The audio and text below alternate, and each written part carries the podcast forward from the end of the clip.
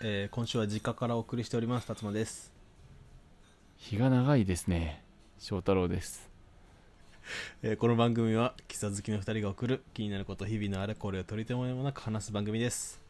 えー今週もコーヒーのお供に聞いていただければと思いますのでどうぞよろしくお願いいたしますお願いします日が長いんですよすなんかテンプレの時効の挨拶をしてらっしゃるねいや本当に俺今週これで50分いけるぐらいほんと長くないななんかね6時ですげえ明るいと長いなって思うよねね6時で明るいとやっぱバグるよ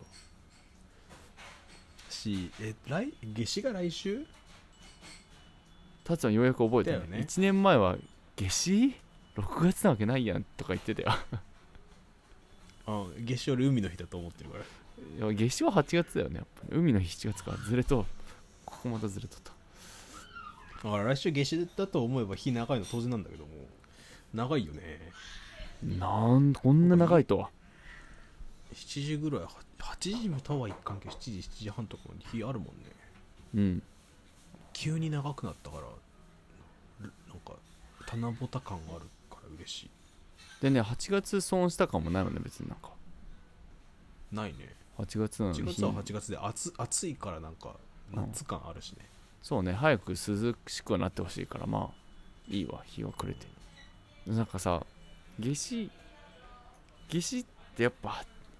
俺6月だよ6月だよって達馬に教えたのは俺だからもちろん分かってんだけど いややっぱもうグーの根も出んからいいよそれあいやありがとう ございます夏至はやっぱそれでい8い月なような気がしてさだからまあだって夏って書いてあるもんねうんそう夏って書いてあって6月はやっぱ梅雨なのよ日本人的にそう四季でいうところの梅雨なのようんそうなんだよ春梅雨夏の梅雨のとこだから夏至はやっぱ夏のだからもっと78月って思っててほしくて片や冬至はね12月でなんか受け入れれるんだわあれ適切なんだよねあれね12月はねもう冬なんだわ、うんけど不思議だよねでもだって本気で寒いの2月とかだもんねそう本気で寒いのは2月だなんだよそうそれを俺も思ってるからだからこの2ヶ月ずれはい一緒なの冬至も夏至うもん等間隔、とそう思うと梅雨梅雨的立ち位置がないんだよねないんだね紅葉ぐらい、冬にうん、ちょっと早いなでも紅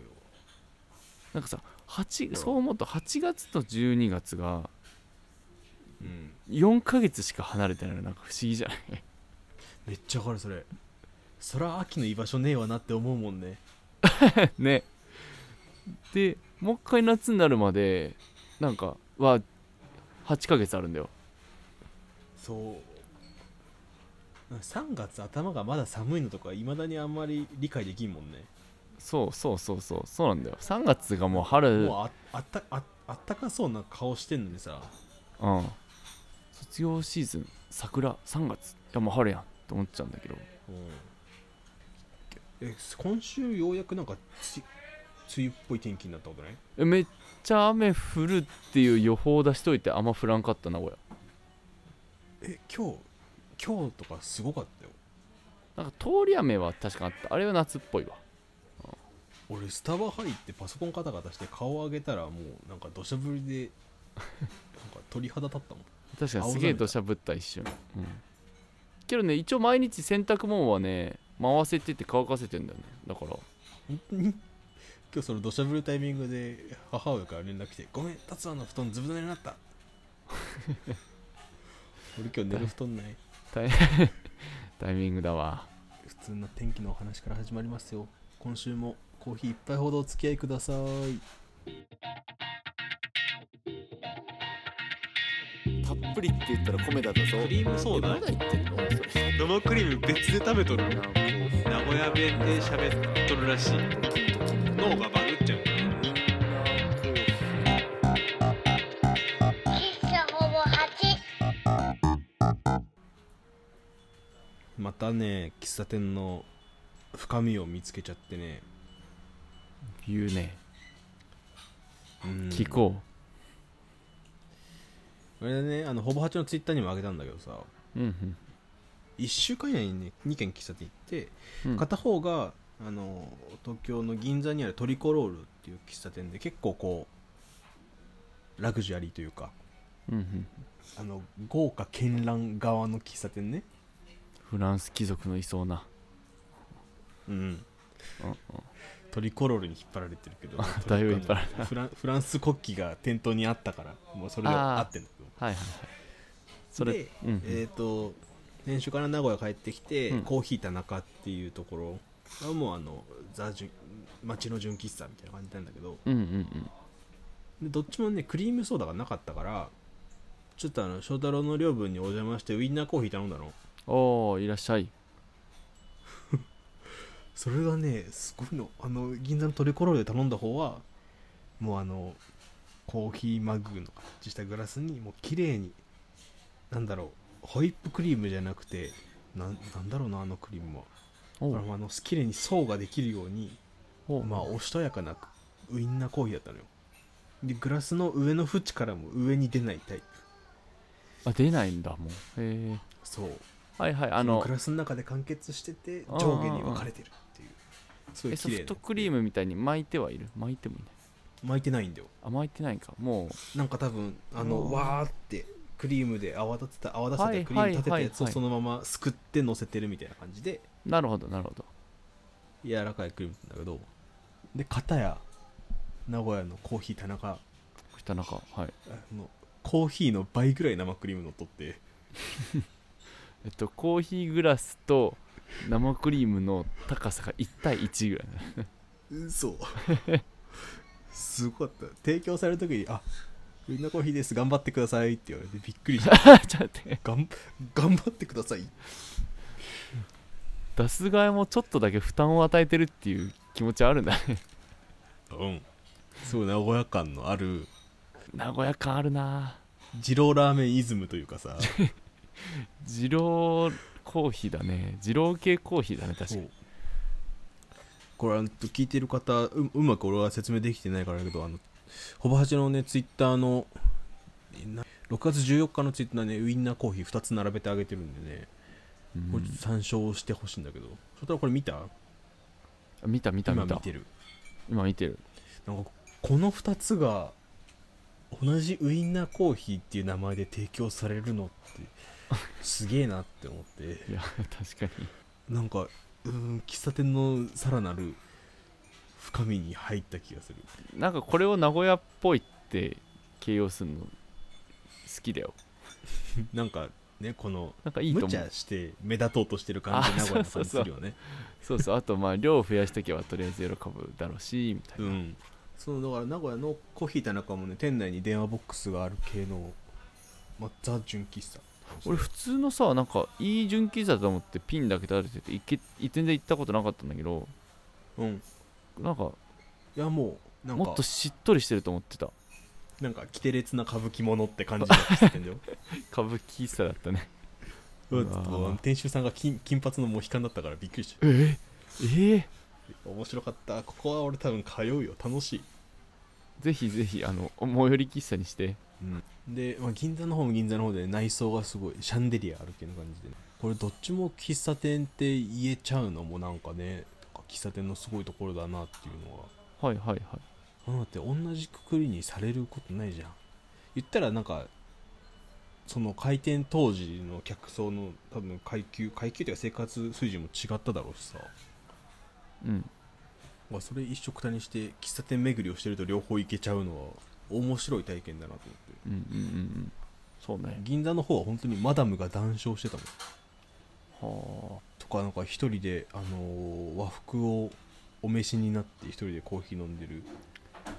奥様方もいてあ和服銀座奥様かなんかあ銀座だって思いながらはあフロアで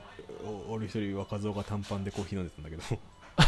ど浮いてたねあれ俺どっちも受け入れてくれるから東京の懐だねこれウインナーコーヒー好きとしていかなあかんねこれもはや浮いたコーヒー好きじゃなくて生クリーム好きな気するからなまあ甘いもん好きなんでまあエンタメとしてはすごい楽しかったしあーなんかねあのちゃんと準備してかな耐えれん量ではあったからああこそうかそうかちゃのん量とのホイップクリームが乗ってくるんだっていうのはちゃんと心構えていけばそ楽うしめねるところ構えて準備運動していきます、うん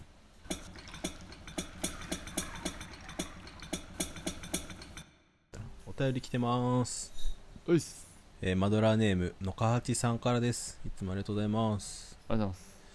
えー、辰馬さん、翔太郎さん、お世話になっております。今回は私の数少ない旅行の思い出を。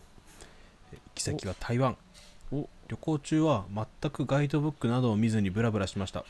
えーなんとなく行った、これ淡水だっていうのかななんとなく行った淡水という場所は、ドラマなどのロケ地になったと同行者が言っていましたお綺麗で懐かしいような街並みでした、えーあとは定番の夜市定番ですね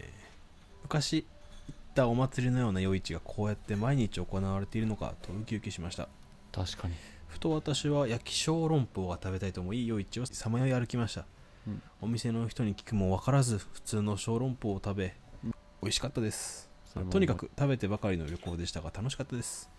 ルーローハン魚のすり身団子のスープ当時は日本であれほど流行るとは思わなかったタピオカミルクあティーなどなどー確かに焼き小籠包を食べたかったなというわずかな心残りはありましたがおおむね満足できましたよかったえーその後成田空港から自宅に帰る途中偶然にも乗り換え駅に焼き小籠包屋さんを見つけましたえお店の人に「台湾で探したけどなかったです」と伝えると「ああこれ上海の料理よ」と言われましたああ遠回りでしたがこんなに近くにあったのか最寄り駅から10分ではないかそしてめちゃくちゃ暑い暑いんだね口の中を思いっきりやけどしましたこんなことわざありそうですね長文失礼いたしました前置きが長すぎましたがお二人は好きな台湾グルメはございますかではではまたお邪魔しますとのことです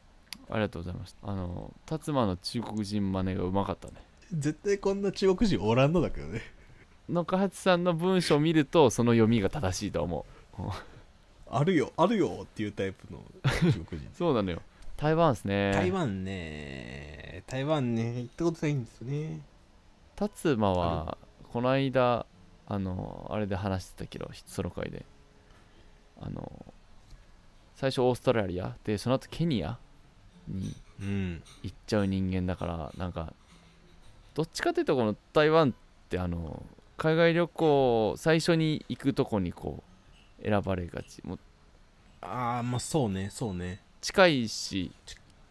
近いし日本語もなんなら通じる観光地もあるしね治安もいいしでこのえ選びやすういんとこだから、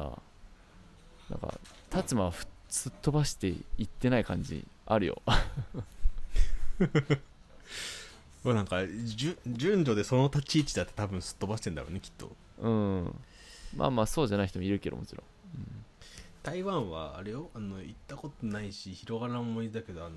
二十歳とか総会の時に付き合ってた方が、チャリンコで台湾一周するっつって夏休み2週間ぐらい行ってたよあ翔太郎もご存知の方あだチけャどリ飛行機に乗せてはいはいはいそうそうそうやってた、俺ね、それで黒焦げになって帰ってきてそんそのイメージが強すぎるチャリンコで一周できる国だと思ってます確かにチャリンコで一周してる大学生ちょいちょいいたね2週間ぐらいかけて休みで行くにはちょうどいいんだろうねはいはいはいそうねああいいなそれ翔太郎い台湾行ったことある行ったことある中国から行った留学中の小旅行な感じそう留学中はもう中華人民共和国もうアジアの大帝国にいたからもう その留学中にベトナムも台湾も韓国も日本もなんか小旅行で行った感じだね日本小旅行で来とったこの人土地狂っとったな上海を起点にね面白かったなあアジア中飛んでたねなんかれいいねちゃんと上海をハブ利用してたもんね、 うんハブリしてた、うん台湾ねこそのう翔太郎だからん台湾行ったんで、多分この淡水台北淡水そう台北インで淡水も行行っったたしで9分とか9分も行ったしい夜市も行ってあなんかそんなにねそんなディープ旅行はできんかったんですけどまあまあまあ、でも満喫はしたんだね台湾って感じの私なんかあの JR 的なの乗ったのああ近電車国鉄近郊線というかその郊外線というかその1時間ぐはらいいはいはいはいはい電車に揺られて遠くまでちょっと行ったわ楽しかったね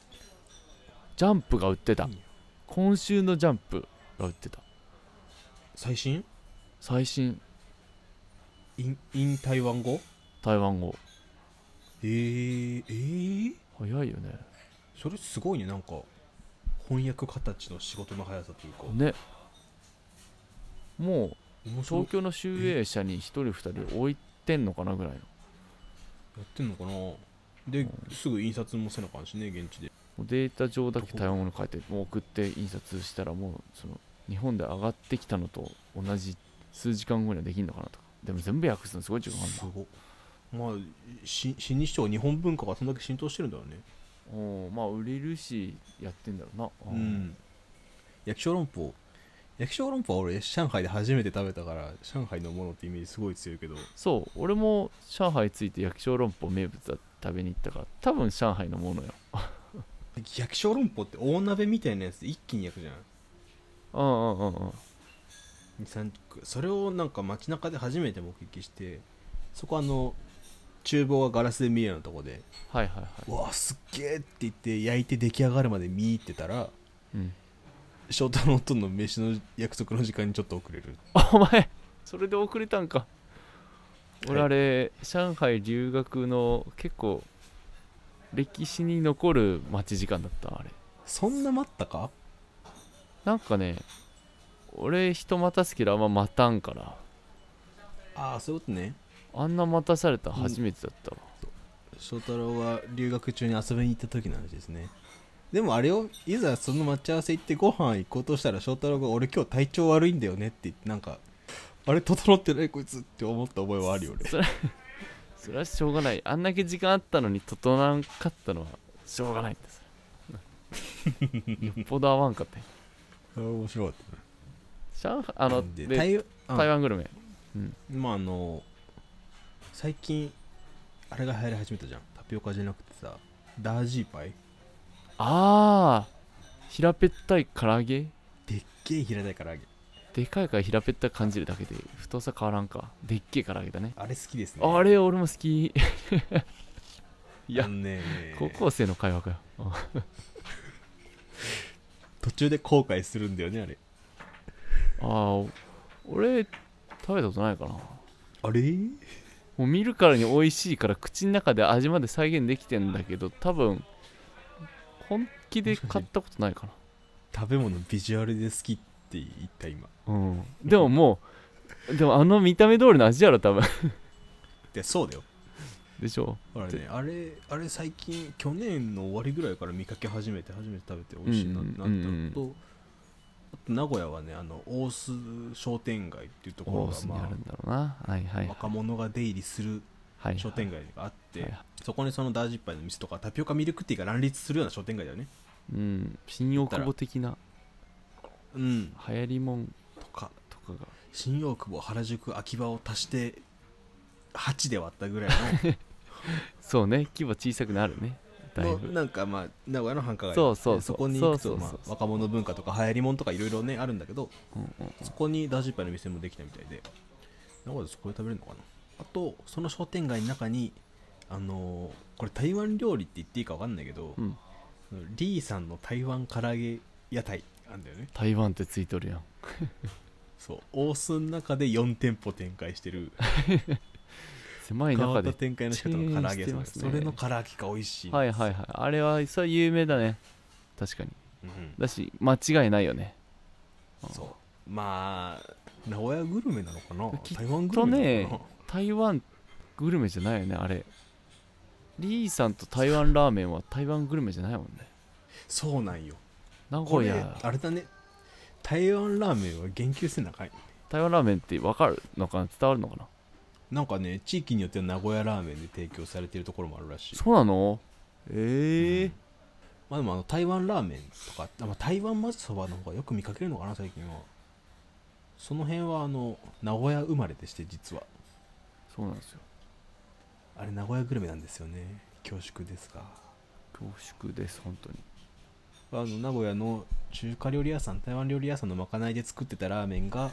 そのまま受けちゃって台湾ラーメンっていう名前で商品化されたってやつなんですけどそうだね料理屋さん自体は多分台湾料理始めたんだけどうんそうそうそうその人が作ったオリジナルラーメンでありたまたま生まれた地が名古屋なだけで、まあ、そう台湾人が作ったんだとしたら台湾ラーメンでもいいのかもしれないまあそういうのを名古屋名物にしちゃうのが名古屋のいいとこでありそう悪ねいとこであると、はいはいまあ、名物ってそういうもんだからまあ台湾ラーメンも好きです台湾グルメに入れていいかちょっと怪しいこの際いいでしょういいんかな台湾グルメ他なんかあんのかな書いてくれたけど俺はもうルーローハンがもうルーローハン美味しいベタベタでルーローハンルーローハンって美味しいのめちゃくちゃわかるんだけどさなんであんなフェスにあるんだろうねああ用意しやすいんかなご飯で種かけたら終わりかうん炒めたりしないのかやたら見かけるフェス確行くかとに確かにーアローウトドアなんかアウトドアと相性いいのかなね作りやすいのかね俺的にはもうおすうんこの中屋さんの言うタピオカミルクティーの感覚でルーローハンを眺めてたあれ俺が56年前に食べた台湾の裏路地にあ朝一食べたルーローハンはいがなんで日本でこんな流行ってんのみあたいなはいはいはいはいいいねなんか先取りじゃないけど先に現地で体験してるとうん流行った時にまたちょっと違う感覚になりそうねあでも確かにうまいしなんか流行ってくるのは嬉しいめっちゃ嬉しい日本で食べれるってなるもんそうそうそうそうそあとうはもう好きとかじゃないけど臭豆腐ねよう聞く台湾行った人から臭豆腐って台湾なんだね中国中国なんかな中国よりか台湾なのまあ台湾の夜市かなんか夜市で食べるイメージがあるね確かに大夜陸市から流れてきてそこで一番手軽に食べれるだけかもしれないけど、うんうん臭い臭いやつねでも俺食べたんだ食べたんだけど、うんへ食べる前臭いけど食べたらなんか確かいけたどういうシステムだろあのねなんか多分鼻の外側からは匂いキャッチできるけど内側から匂いキャッチできない匂い出してるうそれ臭豆腐の匂い側のあれなのか翔太郎の鼻の仕組みなのか怪しいところではあるいやでも別に何でも無味無臭で食べてるわけじゃないんで味はするんで匂いもするし、へえなんか一回チャレンジしたいけどなんか勇気がいりそうだななんか俺の時は台湾人が無理やり買ってきて食えみたいな感じだったからああそういうのがいいわあそれ ちょうどいいねうんそういうのがいいあのジェットコースターとかも俺乗らされるのがちょうどいいからああちょうどいいねはいはういん進んでいけないそういうやつですね台湾の話いいね海外のお話もあと翔太郎大事結構大事なのが台湾といえば、翔太郎がインスタを始めたところですね不思議不思議だねどこで始めとるの台湾の帰りの空港で出会った台湾人になんか「おーインスタ始めつながろうぜ」みたいに言われて「面白いからさ」うんみたいな言われ面白いてからさ始めさせられたへやつがインスタっていうアプリでいやまさかあれが日本でこんな流行るとはですよね 確かにその場所でそういう聞き方したらこんな受け方してるアプリだとは思うもんねいやいやごめん知ってたの知ってたけど始めてなかったのにあなあんかそういうことね国際交流の道すがらしやむなし始めてしまった、始めてみたらまあでも早めに始めてよかったよ中国使えんのあね中国ね当時まだ使えたああまだそんなそう大きくないか SNS ら、のあれが厳しくなる前なんだねうん、そうそうそうそうだねなんか中国のネット事情上海行った時のなんかネットちょっと大変だった覚えあるわこれまたなんか別の機会に話すかうん地味不便ねうんということで、はいえー中役さん今週もお便りありがとうございましたありがとうございました 朝夜朝夜朝夜お肉映像作品とか、まあ、テレビとかドラマ映画とかのジャンルでサスペンスってあるじゃんはいはいはいあれ語源知ってるサスペンスの語源お容疑者あサスペクト的なやつああそれかなんかい浮かんだらそれだったサスサスペンダーはコナン君がつけてるやつだねがつけてるやつだねコナンくんつけてるやつだねコナンくんってあれサスペンダーつけて上からじゃ青いジャケット着てるよ ねどういおうしゃれじゃ小ん学1年生の格好なのあれおしゃれじゃんしかも短パンだよえー、おしゃれじゃんど短パンジャケット着とんな走りやすいからさ違うんですよサスペクトじゃないんですよ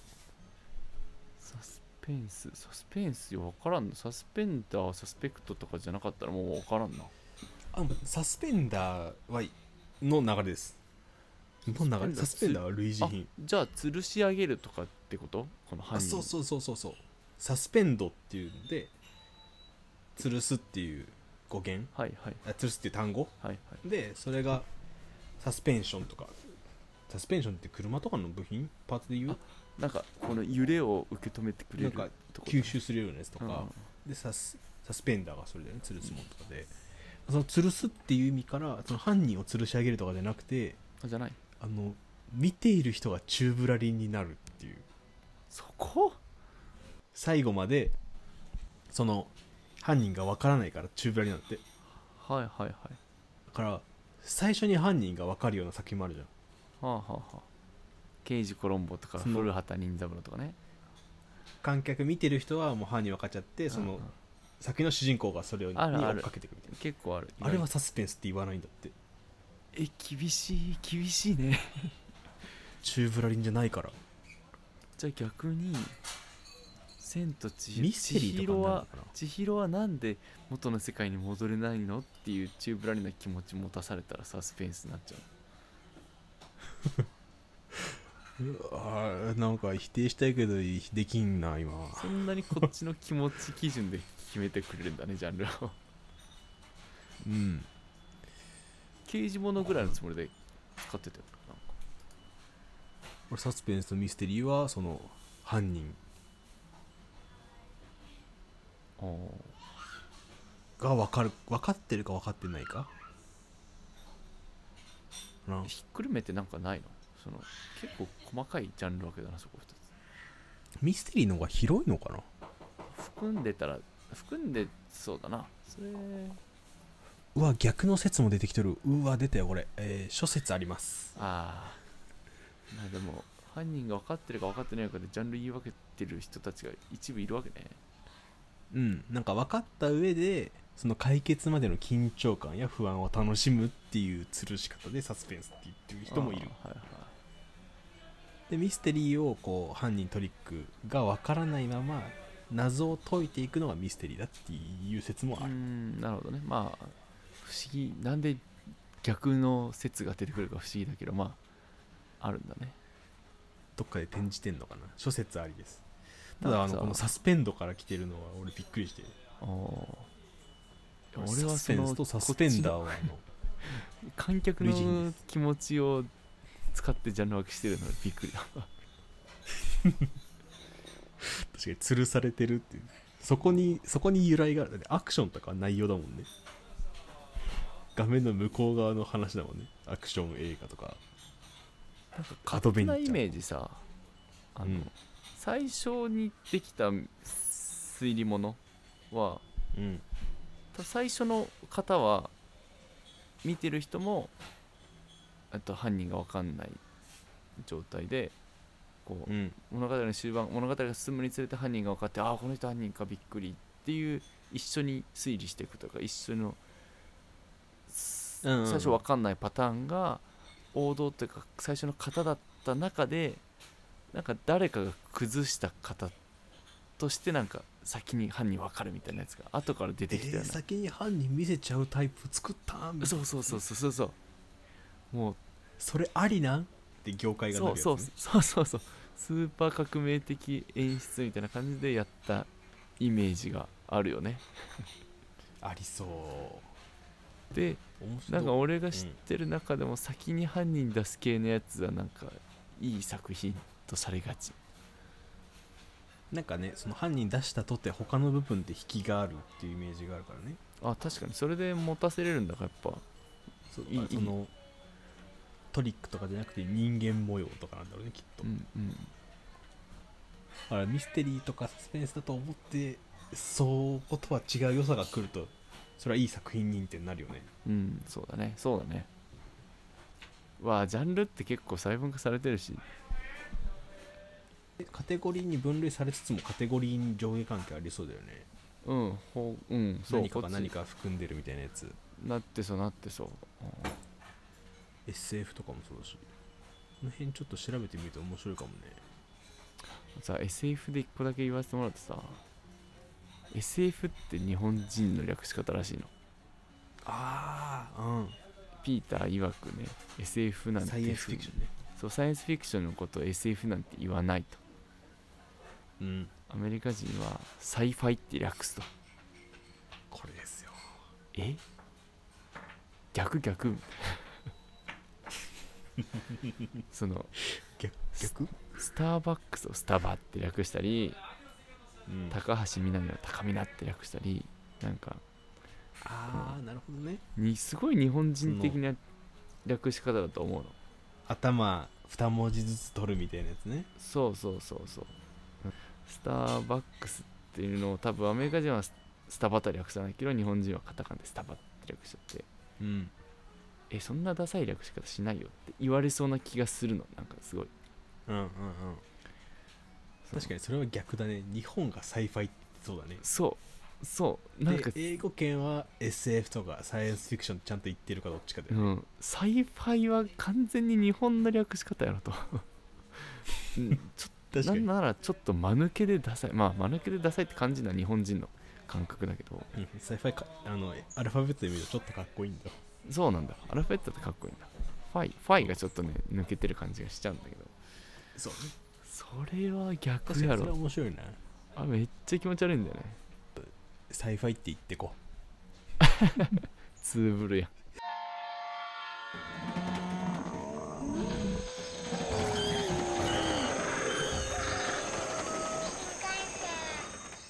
えーエンディングですエンディングです喫茶ホバチでは、えー番組への感想と質問と、えーこんなジャンルありますってのを募集しておりますいいよお便りフォームはエピソードの詳細と番組の概要欄えー Twitter の固定ツイートに貼ってますのでそちらからどしどしとお寄せくださいいいよで Twitter はアットマークホバチやっております、えーほ感想ツイートはシャープホバチほぼ8はカタカナでツイートしてくださると我々が見つけやすいです非常に嬉しいです、ということであということで前にあとねあの 6月に入ってインスタグラムを開設しましたあおめでとうございますりがとうございます台湾じゃないけどもここでえっとあのポッドキャストとはまた別のコンテンツの立て付けにしようかなと別って言い切るのもあれだけども、はいあの喫茶店紹介アカウントですちょっとちゃう角度でうんいろいろやってみてもいいかなってことで、えーそろそろ100人ぐらい乗っててほしいなってな感じでこっちの方でもウインナーコーヒー分かりやすく写真で載っけれるんでねインスタグラムの方はとうんうんうんもしよければ探していただけると幸いでございますでインスタの方もねほぼ 8HOBOHACHI ほぼ8でおいや久ってますん々聞いでたはいはいぜひぜひ探してみてくださいこうあれだねえっとおノベルティを送り始あそうよめてるじゃないですかそうノベルティをね順次送り始めておりますそれで送り先が分かんない人が一部おりましてこれあの自分たちでね探れるところまでは探ったんですけどもうんこれはどなただっていう人が何人かいらっしゃるのでちょそうなんですよっとあの今現時点であのフォワチのツイッターアカウントから DM 来てなかったりとかする方は私送ったよっていうのをお知らせいただけるとすごくありがたいですいや言ったらあたつはラマトラーね迷子の声かけみたいだなやるよペンポンパンポンえー、ベランダがナイアガラさんはいじゃあともすれば青さんうんシャーク君がいてくれた方ですねお久しぶりですねと、えーあと古風丸さん、おおえー木製バットさん恋するうさぎさんーはいですね。ねえ、こんなね、助け舟をいただいているのに、どなたか分かりませんっていうのもなかなか失礼な話ではございますけども。まあまあそれがマドラーネームというもんですがうんこういう人らはどどこに連絡すればいいですかあの、お便りフォームで、ツイッターとかやってなければ、もうお便りフォームに書いて送ってください。お便りフォームにマドラー同じマドラーネーム、まあ、あるいは分かるようにして、して、まあ、アドレスか、まあこっちから連絡できる手段を記載いただければ。で「お久しぶりです」のお便りも一通足してもらえれば万々歳欲が出ている。 はい。で、えっと、もう中身言っていいかな、マッチはちょっと郵便じゃ送れないってことだったので、うんまあね、我々、まあ、もちろんマッチとして使っていただくのもいいんですけど、マッチじゃなく、マもう俺らが作りたかったのはマッチじゃなくてマッチの側だけだと。ああまあそうね箱をねねあ頑張って喫茶喫茶店のマッチ集めって結局箱なんで、まあそれ確でかに中身をね、中身を、えーステッカーに変えて送ってます。はいはいどうしてもマッチ棒をすりたい人は自分でマッチ棒だけ調達してはい、吸ってくださいつねるもよし、まあ、あとはねあの郵便を返さなければマッチでお渡しできるので中目取りに来るか、辰馬呼び寄せるかしてくださいそうね直で受け取りたい人うはん達馬のところそうそう達馬がまあ雲のようにふわふわと移動してるんで捕まえてください、ちょっといつになるか分かんないけどもで、えーステッカーなんと1箱に3枚入れてますやった3枚ももらえるそして、えーステッカーなんと全12種類のデザインを作っておりますうわーなんかガチャガチャみたいなことしてくるえーランダムに入れております